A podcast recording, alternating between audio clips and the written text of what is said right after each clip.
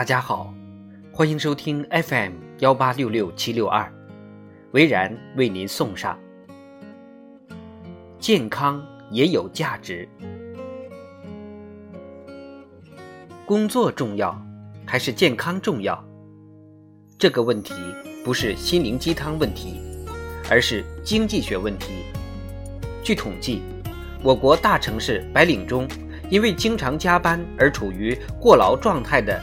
接近六成，其亚健康的比例高达百分之七十六。每个人都知道，加班可能损害健康，然而大多数人在工作和健康之间仍然选择工作优先。某些心灵鸡汤派人士对此显然持鄙视态度。难道你们不知道没有健康，一切都是零吗？这些人难道集体处于一种非理性状态，都要钱不要命了吗？如果每加班一小时，都一定能使寿命减少五分钟，世界上恐怕不会有那么多人加班。但工作时间与健康并不是一个确定关系，而是一个概率关系。比如一项历时十一年。跟踪考察了七千个英国人的最新研究显示，每天工作十一个小时的人患心脏病的可能性比八个小时就下班的人高百分之六十七。这个结果并不像听起来那么可怕，因为一般人患心脏病的概率本来也不高。有很多人一生劳累奔波，最后仍然长命百岁。而统计表明，那些工作很轻松、生活无压力的人，反而不如努力工作的人长寿。但不论如何，超时工作的确会带来更高的健康风险。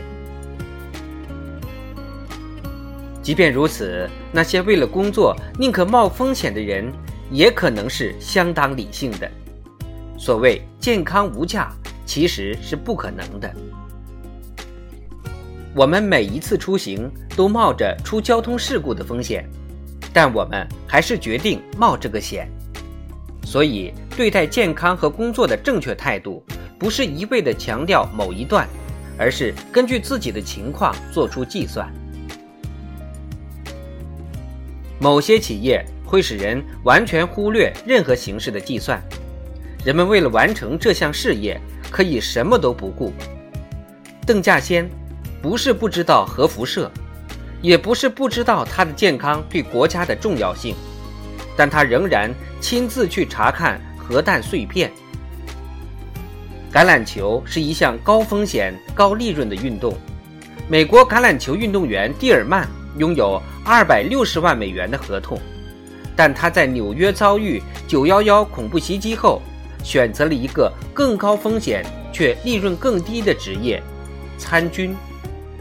结果死在阿富汗。经济学大概解释不了邓稼先和蒂尔曼的行为。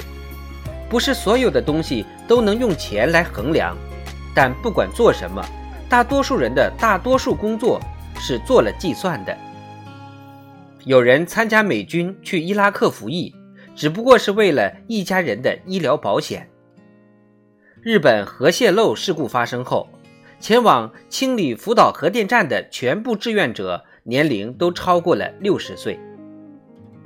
人们把这些志愿者视为英雄，他们的确是英雄，但他们是有理性的英雄。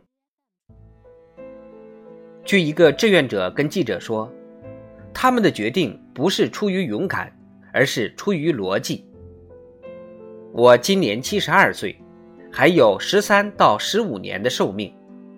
而就算被辐射了，也需要二三十年才能形成癌症，所以我们这些年长的人得癌症的可能性更小。因此，一个选择了高风险高回报的人，在健康出问题以后，应该愿赌服输。再给他们一次机会，他们很可能还是这样选。真正后悔的。是因为酒后事故重伤残疾的足球运动员屈岳恒和当时开车的张玉宁这样的人。酒后驾车的回报远远抵不上其风险。作为球星、明星，应该专门玩大的，却在这种小事上冒险。所谓“君子不立于危墙之下”，说的就是不冒不该冒的险。正确的态度不是冒险，而是。看值不值得。曹操说袁绍干大事而牺牲，见小利而忘命，大约就是说他不会正确计算自己健康的价值。